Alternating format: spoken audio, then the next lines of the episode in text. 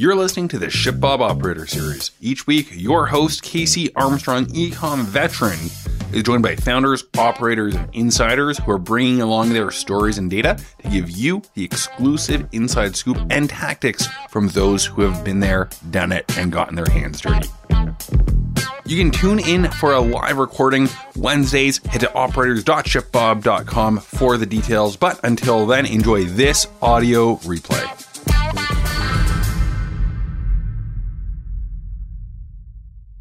We are live. Welcome everyone to our what is it, Casey? Our third episode of Episode the Moving three. Forward episode three. Nice, yeah. So this is our moving forward, moving your business forward web series hosted by Ship Bob, where we pretty much bring on different brands every single week, and we really just have an open discussion.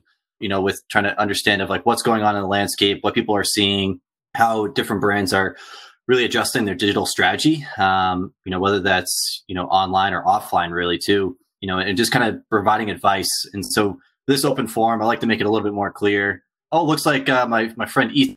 And that's fantastic. We used to work uh, at CPC Strategy all together. That's super Ethan. funny. Great to see you, Ethan. So as you guys can see over in the chat box here, you can interact with one another. You can see, you know, who who's commenting or any of the questions that they're asking. And so feel free to, you know, join in the discussions there, provide your advice. John, Jonathan Cole. Nice. Um, this is great. So as you guys can see, like I said, we're trying to keep it a little bit more organic.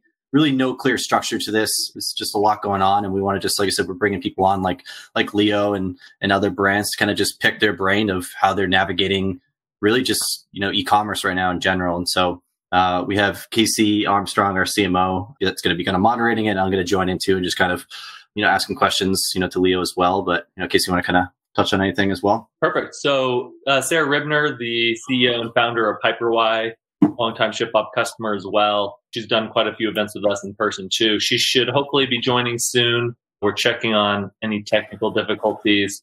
As I was joking with Nick and Leo before, I'm bringing my A game today. Dust out the Bob, the Bob sweater for this episode. So get the questions ready, get the tough ones. I'm going to be peppering Leo and hopefully Sarah when she joins.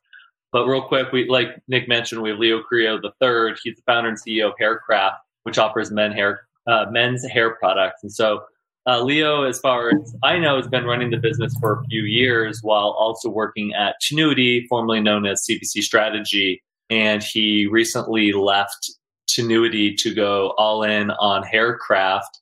And this was right before COVID 19 or coronavirus hit. So Leo, what a way to really uh, go all in there. Um, tell us what's what's been the most eye-opening thing from when you went from part-time to full-time on it, and then since uh, the coronavirus really came into full effect. So great timing, right? Well, one of the the first things is the unexpected. I, I think that everyone's been talking about the coronavirus. Uh, me and my co-founder Alex, we actually were in LA in January. And we were talking to someone, the Union train station, and he was telling us about the coronavirus. He's like, "Man, it's really going to hit the U.S. and I bet you it's going to be this big thing." And we laughed at it. We're like, "Oh, there's no way." And then two months later, here it is. So biggest thing is un- expecting the unexpected. But in terms of the changes for us, Haircraft Co. is primarily all of our revenue is through Amazon. So Amazon, as everyone has probably experienced, has had a lot of changes in terms of like shipping time and those delays due to prioritizing medical devices and medical supplies. So that being the first thing is almost every product on Amazon that isn't in that category has been affected. Haircraft Co. beauty products across the board have been affected. So Are you still able to ship through Amazon, or are they telling you to look elsewhere? so they're still shipping through FBA. It's just instead of it being two days, now it's over 30 days or at 30 days. Over 30 days. Yeah. So we've seen it up to over 30 days, and that's been pretty drastic, which we've seen on the front end. We've had numerous customers email us directly, either through Amazon or through our website, asking, like, what's going on? Can you change the shipping? And of course, we have no control over that. So that's been the biggest change is It's Amazon sandbox, and it's everyone's just playing in it. So that's been a pretty dramatic change. And we've been affected by that as well in terms of the demand because people going on Amazon are searching for, say, pomade, hair clay, beard oil, and then they do a search and then they see every single brand has about 30 days in terms of shipping. So mm-hmm. that's one big change that we've experienced firsthand. It's crazy too with the beauty products because I know in our internal data, we've seen beauty products on the rise really since coronavirus really kicked in. Our partners over at Common Thread Collective, they've done a great job of publishing some data out there, as, as have a few others. And it's been pretty consistent where like the beauty and healthcare products have continued to rise over time and also because people are shopping my guess online versus offline but i wonder if part of that is as well is the fact that people start their search on amazon or on google then to amazon and they're seeing these crazy delivery speeds and now they're trying to look elsewhere so have you been do you guys have any products on hand that you guys are able to fulfill yourselves because i know that, that you don't work with us over at shipbob how have you been able to navigate that so fortunately, we've we've had a website, we've had a .com, and we've actually had record sales on our site now because that exact reason is people that haven't ever shopped from our .com are now ordering. Fortunately, we do have a, a warehouse so we can ship product. But it's been really interesting. A, a, funny story is we had a customer email us. Shout out Dan. Uh, he emailed us last week and was like, "Hey man, like I went on Amazon last week and I saw that it said over 30 days. I bought your guys' products before, love it. I just can't wait 30 days, man. Like, he's like, I actually live in San Diego. Can I pick it up from you? Or can I just buy from your site? Of course, we had him buy from our site, but it was just one thing that we've learned in terms of just that full funnel strategy is how everything affects everything. Because, like, if you don't have a site, it doesn't look optimized and it isn't harmonized to what Amazon looks like, or vice versa. Your Amazon brand doesn't match what it looks like on your site, then that could be a poor customer experience too. And then even just saying you're open for business, like the fact that customers were asking that, we had to change our messaging on our site too, saying we're still operating, we're still doing business. Did you see an improvement in conversion rate once you added that? Because that's something that we made sure that we added. We've been very proactive as well. And I've just seen pretty consistently across the brands are able to still fulfill during these times. Yes. So we've seen an increase in conversion rate too. Awesome. Um, so I see we've got a question from Ethan. I'll get to in one sec. Everybody, please keep peppering us with the questions over there. And then, but I know a very common question Oops. before we get to these is that people ask, especially those that that start on Amazon or rely heavily on Amazon. How have you approached distribution and marketing off of Amazon because it's interesting where a lot of like the direct to consumer brands that sell on their own website often don't know how to make the jump to Amazon. And then vice versa, the Amazon sellers often don't know how to make the, the leap over to direct to consumer. And the CPC strategy and Tinuiti being, you know, one of, if not the best Amazon selling agencies out there, how'd you make that transition? We've been really fortunate that we've from day one had some type of strategy. It wasn't fully established when we started Haircraft Co. about two years ago. But basically, we always knew that everyone isn't just going to shop on Amazon. Some consumers, like Dan last week, who asked us, like, can you guys do business? Are you guys doing business through your site? We just had the site, we've had a 3PL, we've made sure to have it in a way that, like, at the most minimum way, having a way that customers can still buy from you direct. And that's just been ingrained in the strategy from the beginning. Nothing super comprehensive there. It's been more now in the last quarter where we've been focusing on driving traffic to our site through social media. This week, we're going to be launching Facebook and Instagram ads, especially during this time that you're sharing, Casey, is that e-commerce brands, especially beauty, are on the rise. And I would bet because of what's happening right now, specifically as the Amazon channel has delayed shipping times. So, question from Ethan over here: What what opportunity do you see in this adversity? So, one thing that we talk about as a team is that COVID 19, every single business owner is going through the exact same thing. It doesn't matter what industry you guys are in. Obviously, Ship Bob, you guys have experienced this positive probably as well. Is that this is the great equalizer across every industry. And fortunately for e commerce brands, specifically direct to consumer, this is the first time where we've had like a reset button. When you think about 2008, when the market crashed, e-commerce wasn't as big. It wasn't what it is now where people are coming with products and they're having these brand stories. It's the first time where everyone's on the same playing field. And I think of a direct to consumer perspective where these large retailers are being forced to figure out an, their own strategy, which is just to stay alive because they have so many employees, they have a lot of costs, and then they have to deal with what's happening in retail, which now has gone the lull. So I see this as a great equalizer, and it's something that we talk about internally all the time is whoever can go through this and figure this out, whether it's the messaging, how you add value to your customers, this is the greatest opportunity for any business. And I know that sounds really optimistic, but you kind of have to think that way during this time. If, if you don't see it as how do I come out of this stronger? And then the second thing as well is just the experience of this. No one has ever gone through this before. So everyone's trying to figure it out. No one has an exact answer. It's like some of the things we're going to talk about is it's all about the strategies that you're testing that are working and not working. So that's Ethan to your question. That's what I would say is that it's the great equalizer and it's an opportunity for everyone to, to really push forward in terms of advertising, testing what works in terms of messaging. I think what you touched on also is everybody understanding their economics. I think much more intimately as well so that they can create this long-term business because this will pass and whether it passes in a month or a year or who knows it's going to pass. And hopefully we're at the point just like you said what happened to china in the early 2000s is hopefully we do see the step function growth because the amount of activity online probably really outside of like food and and drinks is off the charts right now where historically it's been in the low teens or 11 or 12 percent and we have the opportunity to see i think huge step function growth there. And so it's going to be those that get through this that will, will really hit the ground running again whenever we do get through this or you know be able to find ways to thrive through here. Question from scott. How's your supply chain on packaging doing um, with personal care? Did you guys do custom packaging? Do you guys just use the poly mailers from from the you know USPS or FedEx, or how, how are you guys packaging right now?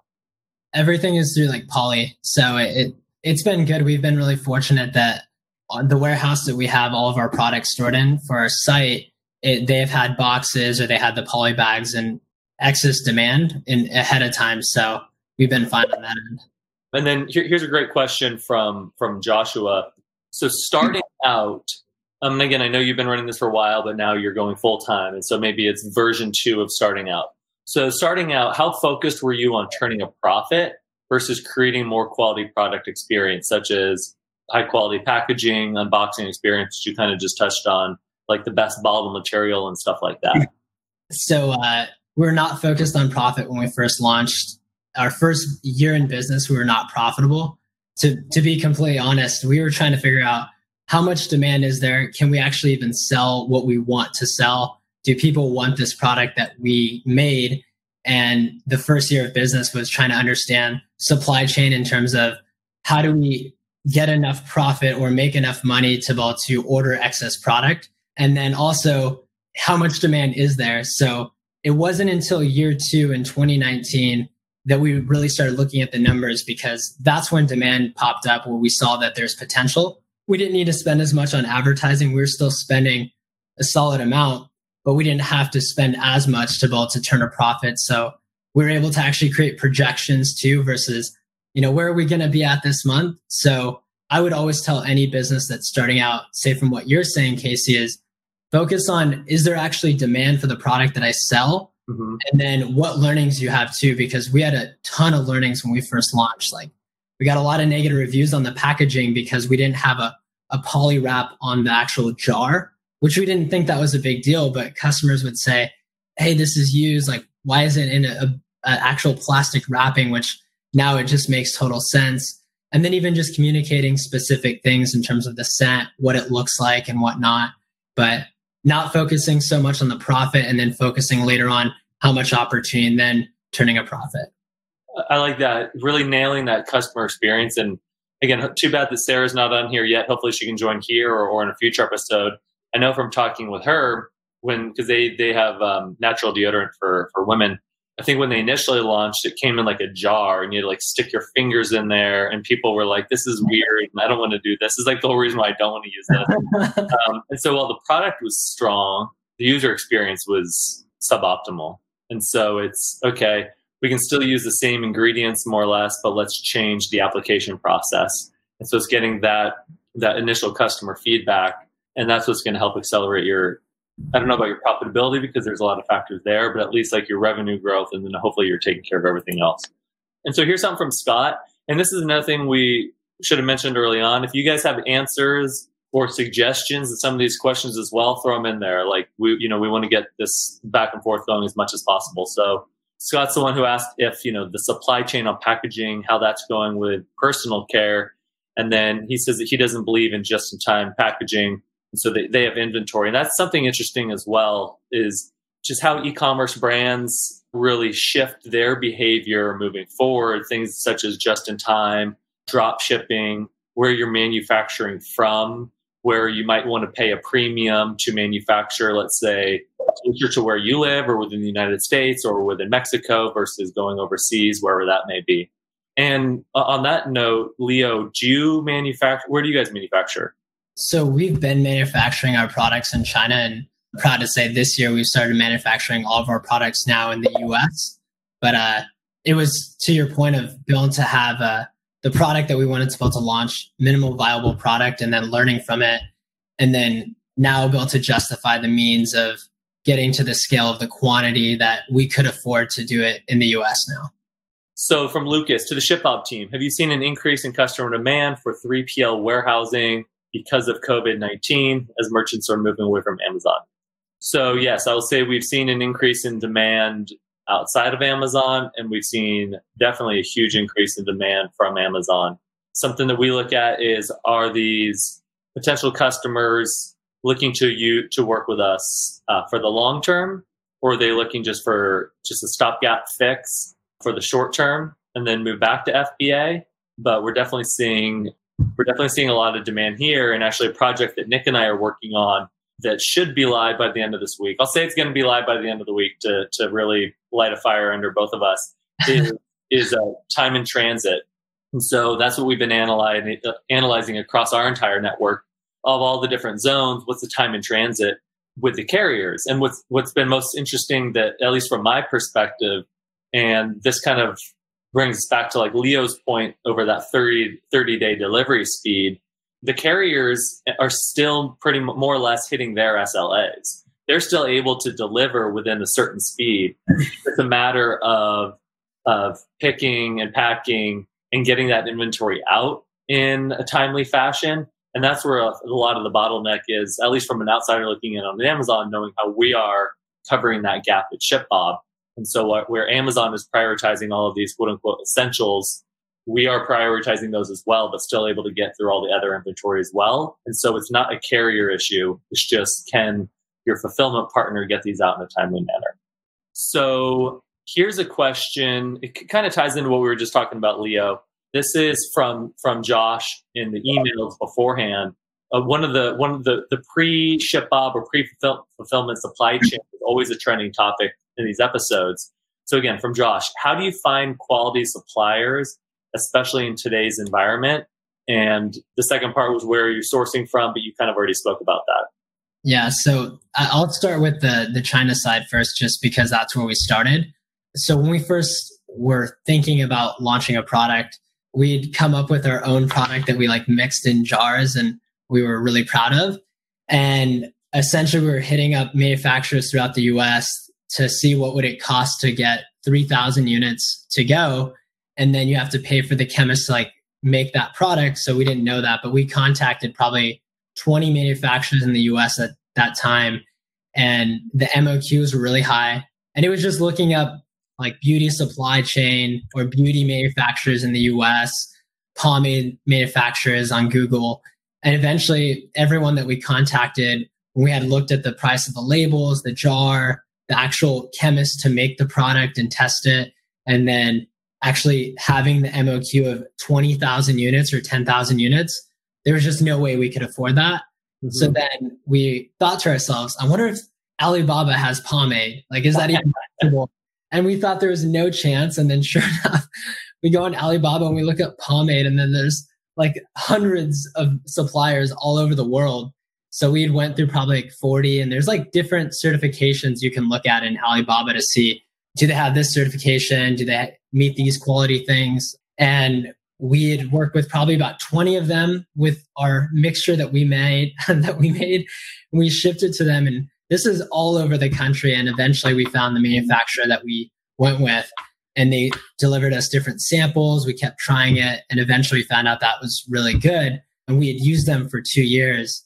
In terms of the US, we had had some relationships back with the conversations we had two years ago that we were able to kind of come back with those MOQs and negotiate. But honestly, just a simple Google search if you're starting in the US. And then obviously on Alibaba, depending on what you're doing, you can look at all the different criterias and there's plenty of YouTube videos on that. Yeah. Alibaba, I feel like they literally have everything. Everything. So it's almost like a rabbit hole. I don't even want to get down because like the stuff that may be available, but yes, they have a lot. So another question from Lucas. I actually really like this question and I think we could open up. Would love to hear people in the comments chime in as well, and then Leo and Nick. So, from Lucas, do you think that the impact of COVID 19 will continue to keep customers away from Amazon because they rely more on their own store, other distribution channels? So, actually, I want to like modify the question afterwards as well. So, I think his question here is well, it says, do you think we'll continue to keep customers away from Amazon? But then I guess the second part says because they rely on their own store, other distribution channels, that sounds to me more like, I guess maybe our customers. So merchants. I think it's a great forcing mechanism for these merchants or these brands to start to diversify because while Amazon offers a great solution, drives an insane amount of traffic, the intent is off the charts. They have a lot of other functionality that they provide as well, such as FBM for the merchants that that fit within that bucket. How that's going to play out, I don't know. I think it. I think controlling your own destiny and owning your own platform. There's been such a spotlight on that through this pandemic, um, with with the Amazon changes as as an example, or maybe like a microcosm where Amazon can, I think what they're doing is for the greater good, where they're prioritizing essentials and getting, you know, more people what they actually need. Like I know I utilize Amazon uh, and direct to consumer stores all the time. I have a lot of, I have several little kids, and so you know we got to take care of the fam. But I think it is a good forcing mechanism for people to to spend more time and make sure that they're set up for success with their own store, and maybe look at Amazon as, a complement.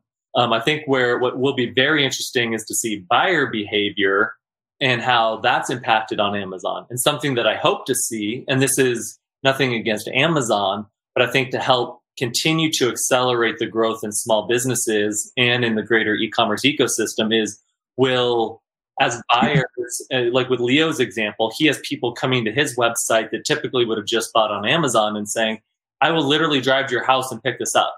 Or hey what's your web store? Can i just buy this now?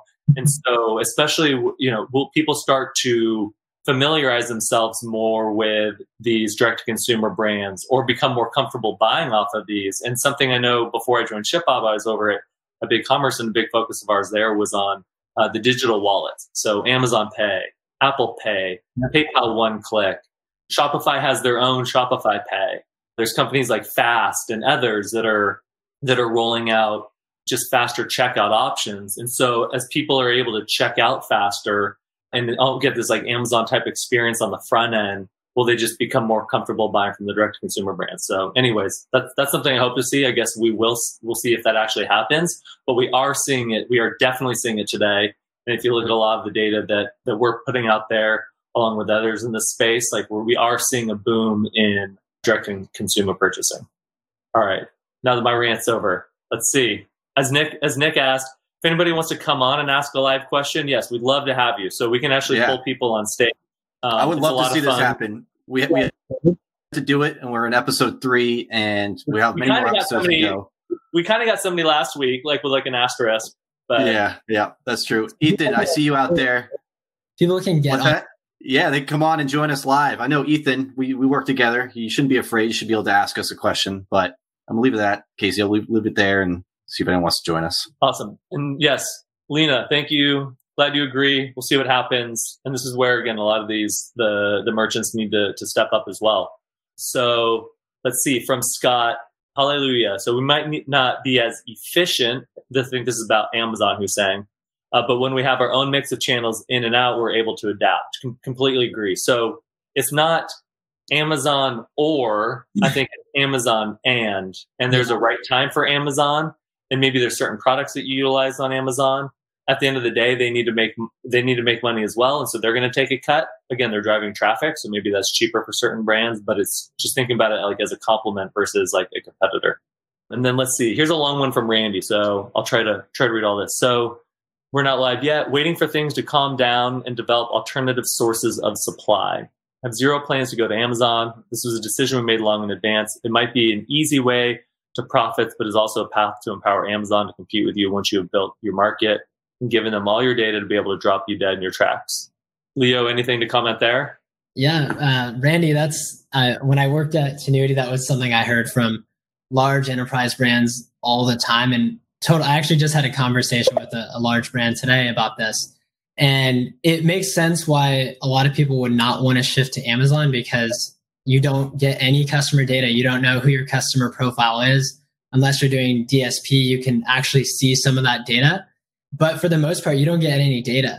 And some people that might shop from your store, your .com, decide now to go to Amazon. But the thing I always say is, do you care about the data or do you care more about getting customers? And like, also just a company based on like your mission and what you're trying to do. Like for us, like we started on Amazon, but our vision is to impact men to look good, feel good, and be great. And the more places that we can go where our customers want to be and shop, that's what we're going to do no matter what. So if there's another marketplace that more people are shopping on, like that, that's where our customers are looking for our products. That's where we're going to go. So I would just think about it in another light too is what makes it easier for your customers to convert? Because I see the other side too, where brands that didn't sell on Amazon, when I used to manage clients' accounts as an account manager, I would be bidding on their keywords because they weren't on Amazon. I'm just going to use it. And ex- I'm not actually use a brand example. I, have seen I've seen people do that to Away because I was looking at for Away products, the luggage brand on Amazon. They purposely don't sell on Amazon. Yeah. All our competitors were getting much cheaper clicks because they were not on Amazon. But sorry, Leo, please keep going. Exactly that is if they're not on Amazon, like I remember this one brand, we were making fifteen thousand dollars a week on one keyword because they weren't on Amazon. Jeez. It, it was insane. It was the best client report I could send. I was like, hey, look at this. but um, that would be the thing is just where do your customers want to shop? And then as consumers become more intelligent and like as they change the way they want to shop, people want two day shipping yes, you can offer two day shipping on your site, maybe, but people are going to shop the way they want. You might lose a customer because now they don't see your product on Amazon. So that's what I would say there. Let's see. I like it. We got some um, some disagreements in the chat. So Scott, so Scott actually sounds like he aligns with you, Leo. He says, "I disagree with Randy. Meet your customers where they want to be, Amazon or Walmart, or the consumer has habits." And then Randy says, "I want customers. Just don't want them to hand over to Amazon. Seen too many stories victimized by them." I think you're both right. And this is where I think it's there's no one right answer, but can you utilize Amazon to then bring those customers over to your website so that you can start to control own that data? And some people say flat out no on Amazon, and that's totally fine. Yeah. Uh, of course, that's your decision as a business owner, but there are some potential ways to utilize Amazon. And, and we have a lot of customers who do this as well, where it's can you offer things that are not on Amazon to get them over to your website so you can start controlling that conversation and be able to build a more, you know, long-term relationship with them.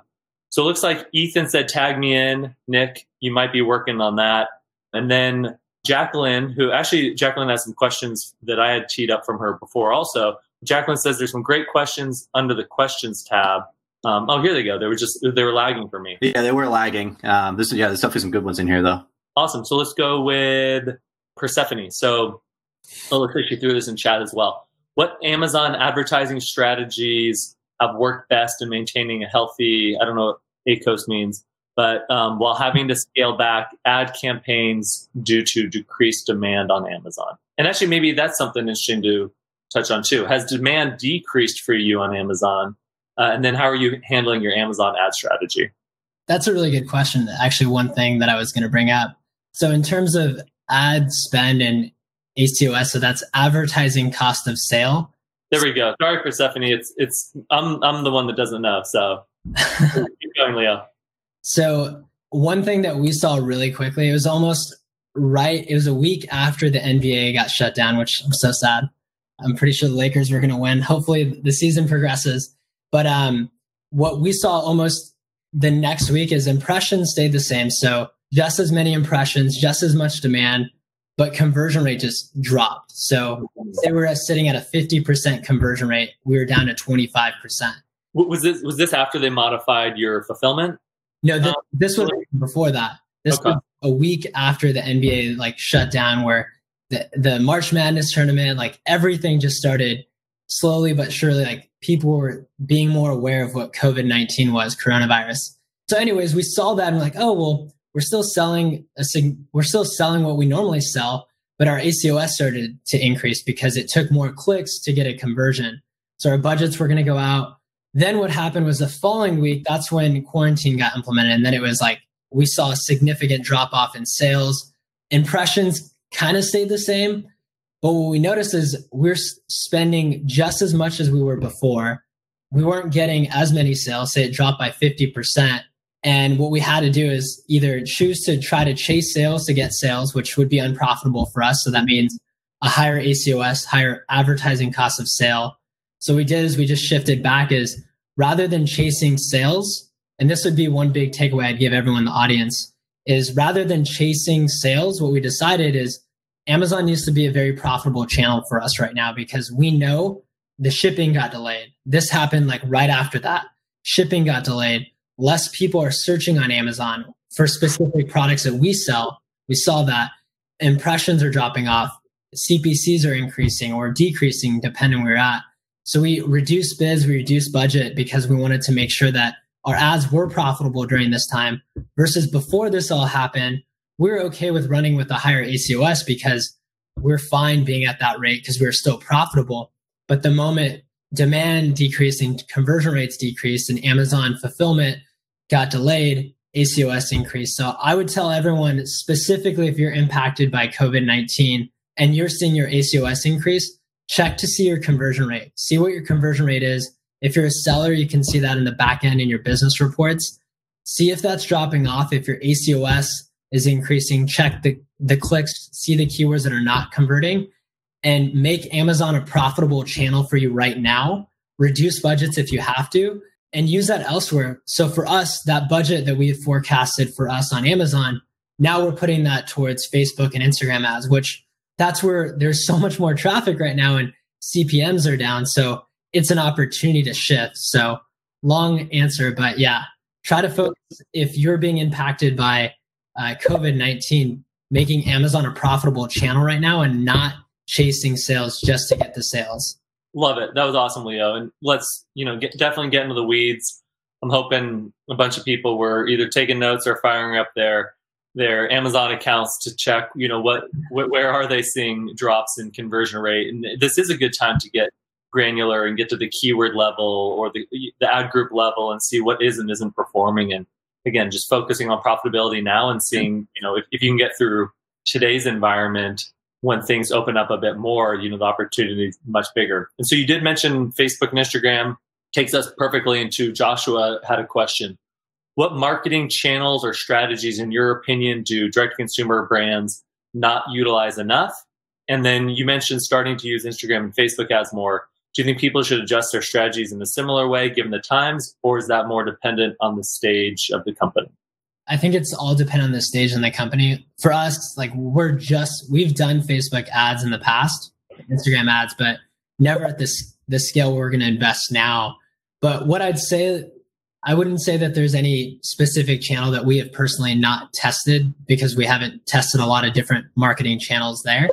But in terms of messaging, one thing that we've tried to do is just be aware of what you're saying because right now is unprecedented time. So even with the ads that we've been launching, like we are going to launch it two weeks ago, but we wanted to be cognizant of what the messaging we had because how shitty is it to see an ad that says like buy my t-shirt when it's like hey, like I'm probably not going to wear this t-shirt out anytime soon. And it's also COVID 19 or just ads that have been running for a long time that don't relate to what's happening. And actually, the first the first ShipBob webinar you guys had two weeks ago with the supply CEO, I love what he said, and we adjusted based on what he said too, was just the messaging on your site.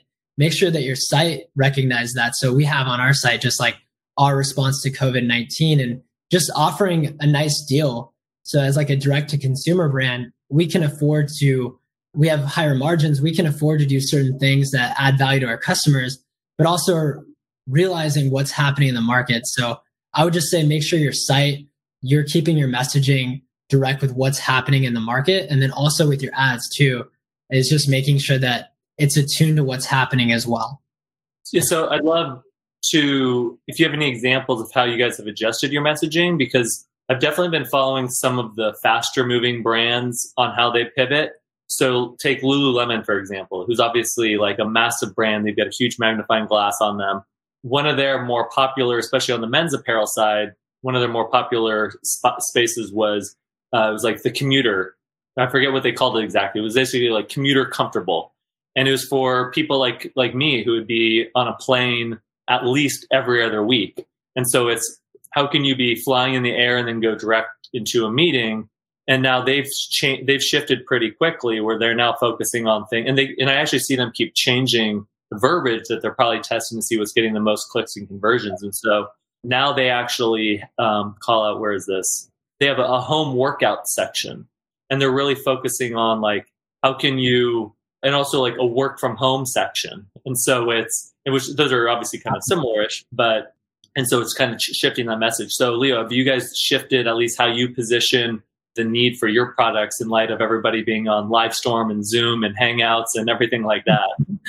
Yeah so uh a specific and, and having a lot more hair to like deal with as well so we can't get haircuts yeah, so that'll be messaging as quarantine progresses for sure. But um, one is like with Instagram, which is non-paid, is just the content that we had mapped out for the month would have just been more about the hair product versus our director of brand making it more relatable to whoever is seeing our content. It's about what's going with COVID.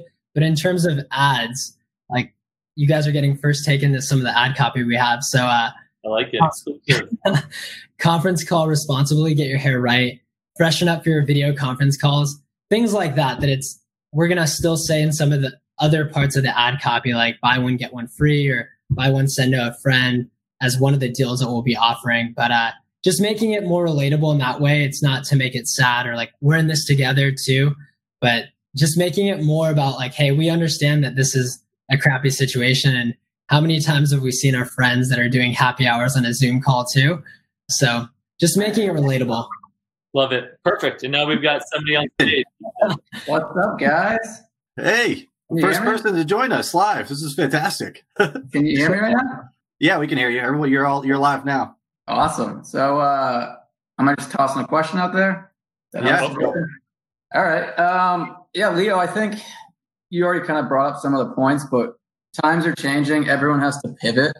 And as you mentioned, you know, the return on investment on advertising, you know, top of the funnel, even some of the bottom of the funnel advertising, just throwing it at keywords, hasn't been there as conversion rates drop. So what have you used as tactics or strategies to get more scrappy and creative with your marketing, whether it's tapping into your existing customer base, which is your most, you know, powerful probably asset right now and offering discounts or trying to get them a subscription or any other kind of you know strategies that you guys have leveraged to try and make up some of that revenue gap? Yeah so deals for sure. Giving a promotion because i mean it really sucks what's happened in the economy how many people have lost their jobs and right now you should still try to focus on growing your business but also be aware of your customers. So we've been offering coupons on amazon. We've been offering buy one get one free or a discount on our, our products as well on our site Another marketing tactic that we we had tested for a while is just targeting specific products that are in demand. So you can do product targeting on Amazon, product targeting ads that live beneath the buy box or on the product detail page. So going after those high demand products that are on Amazon. So for instance, toilet paper or paper towels, which you'll probably not see available at all. But going after those type of products because the intent to buy is already there and you get to land on their product detail page. So that would be a strategy that I know a lot of people aren't testing out right now, but it's definitely. to clarify there, you're advertising tangentially related products on these high demand products within Amazon. Exactly. Yeah, you can target specific products. You can choose the ASIN, which is what the Amazon identifier is. So going after those products. Interesting. Awesome. You got, you got more for him?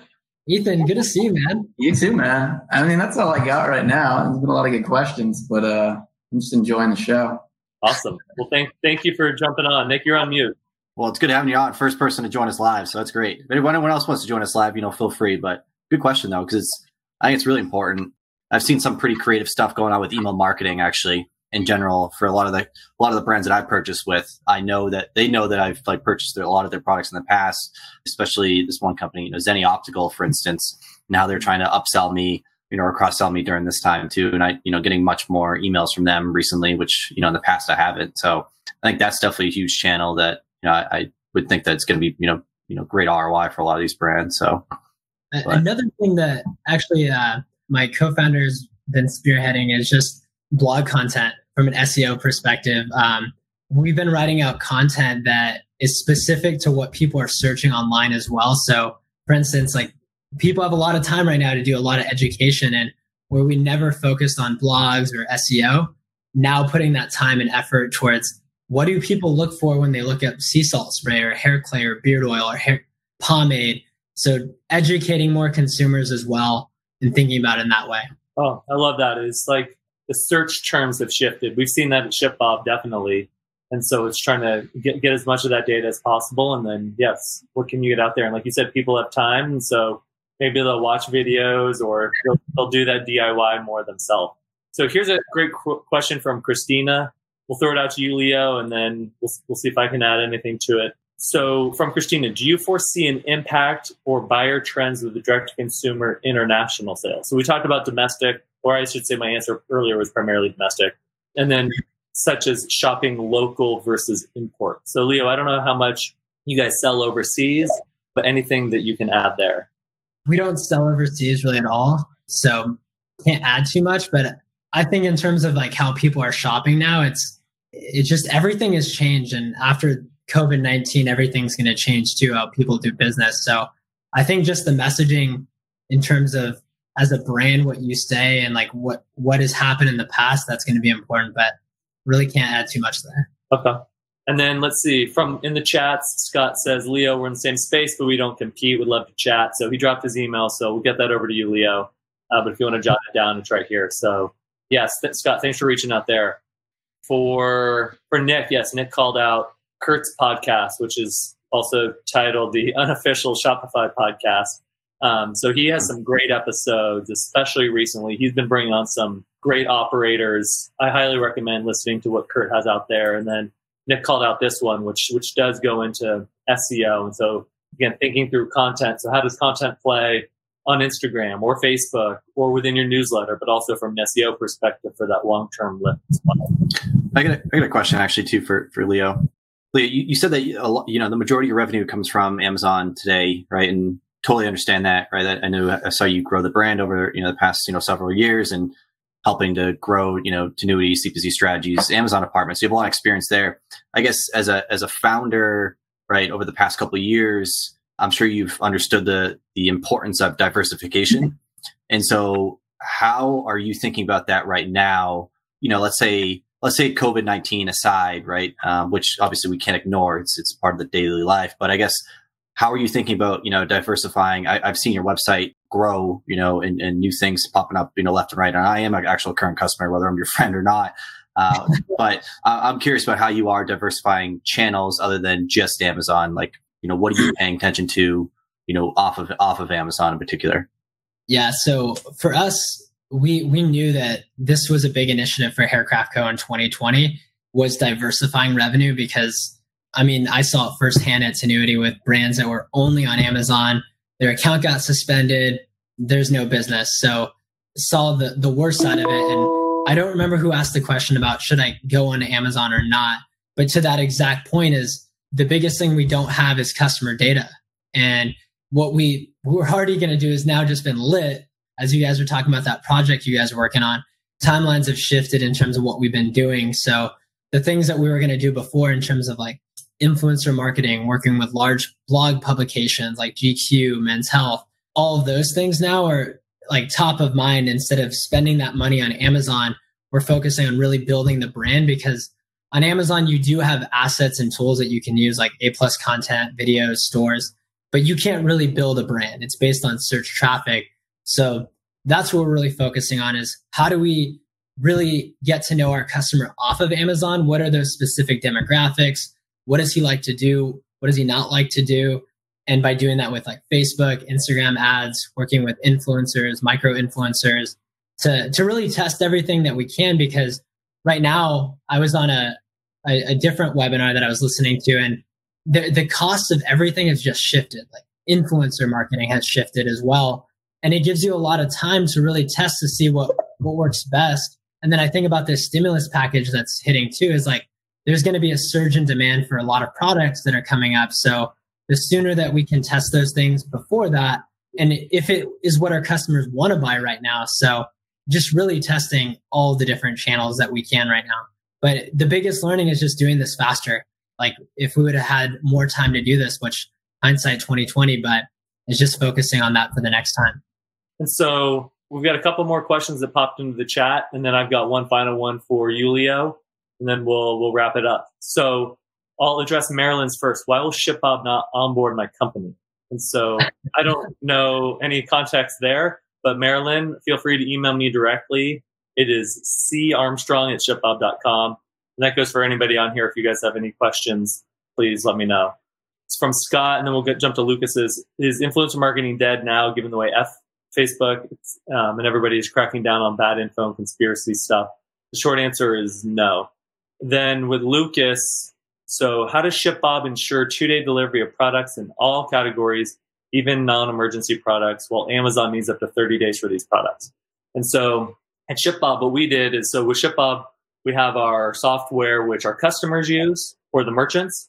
We have the fulfillment centers, which are ShipBob employees. And then we have our ShipBob warehouse management system or WMS. And that's what powers everything within the fulfillment centers.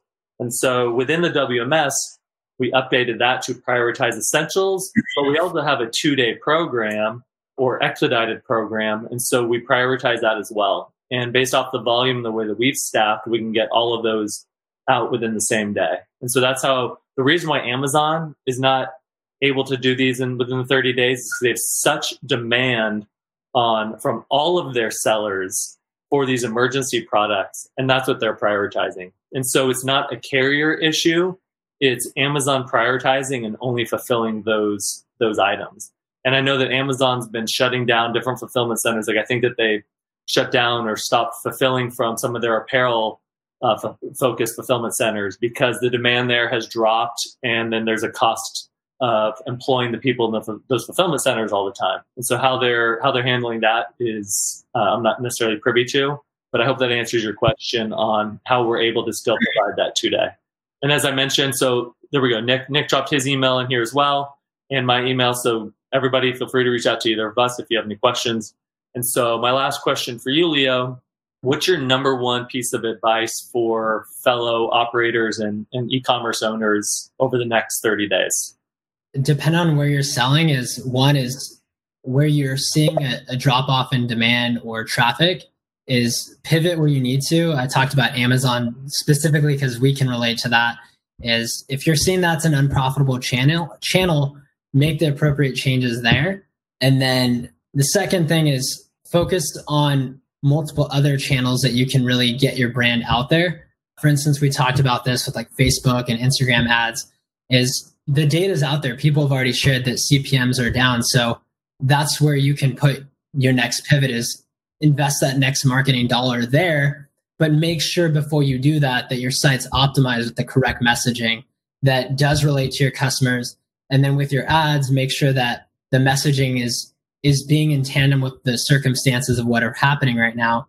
And it's just testing everything. Um, nothing's going to be a quick win. It's like when we start with Amazon, it wasn't a quick win, but it took time for us to to gain some success there and don't get down on it if it's something isn't working because things have to be measurable. You have to have a process in place in terms of what's working and what isn't working, and then review what didn't work and what did work, and then pivot based on that. But just really focus on what's best for your business. I think I've, I've met so many people in the last month that I've talked to other entrepreneurs that are just chasing the revenue and they're not focusing on what's actually smart for their business. Because if this progresses all the way to say July, worst case scenario, August, do you have the cash flow to sustain your business to help employees that you might have or whatever things that you have in the pipeline? That's got to be the most important thing is cash flow. And you're not just spending money to spend money. You got to see some type of return depending on what your strategy is. That's awesome. Thanks, Leo. What, what I'll add to that is also just knowing your customers better. If you're emailing your customers, maybe sending it from you know from your email. So and and ask people to reply. Get to know your customers better, so that when we do come out of this, you know who they are much better, and you're starting to build more of a community and the relationship and the rapport with them long term. Because those are the customers that will hopefully be with you for the long term something I've been doing for every order that comes to our site. They almost always have their number there. I've called every customer. I know that sounds kind of wacko, but like just asking customers like, Hey, you know, thank you so much. Like we appreciate your business. And it's such a cool feeling when you get to connect with them. And obviously based on the volume, like, you know, you can't sustain that forever, but just connecting with them. And what I started asking is like, why did you buy from us? And how did you find out about us? And I've learned some very interesting things of how people have found Hair Craft Co. and what was the, the reason why they've ticked to buy. And also, we've adjusted our site, our messaging based on what 20 different people have said. So, definitely advise that to connecting with your customer. I love it. So, let's see, Mar- Martha snuck in. If I work with ShipBob, will my products be placed in multiple centers? Um, that's up to the merchant. And so, we give you suggestions based off of your shipment data, what we think would be best for your business, but that's 100% dependent on each merchant. If you want it in one facility, if you want it in eight facilities, that's in which facilities you want them in, that's completely up to you. So, as Nick mentioned, next week, same time, same place, join us again. Keep the questions coming. Hit us up with them.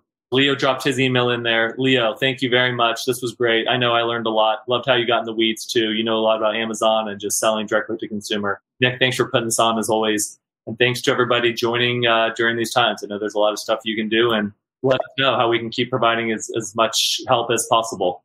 Awesome. Thanks so much. Thanks guys. so much.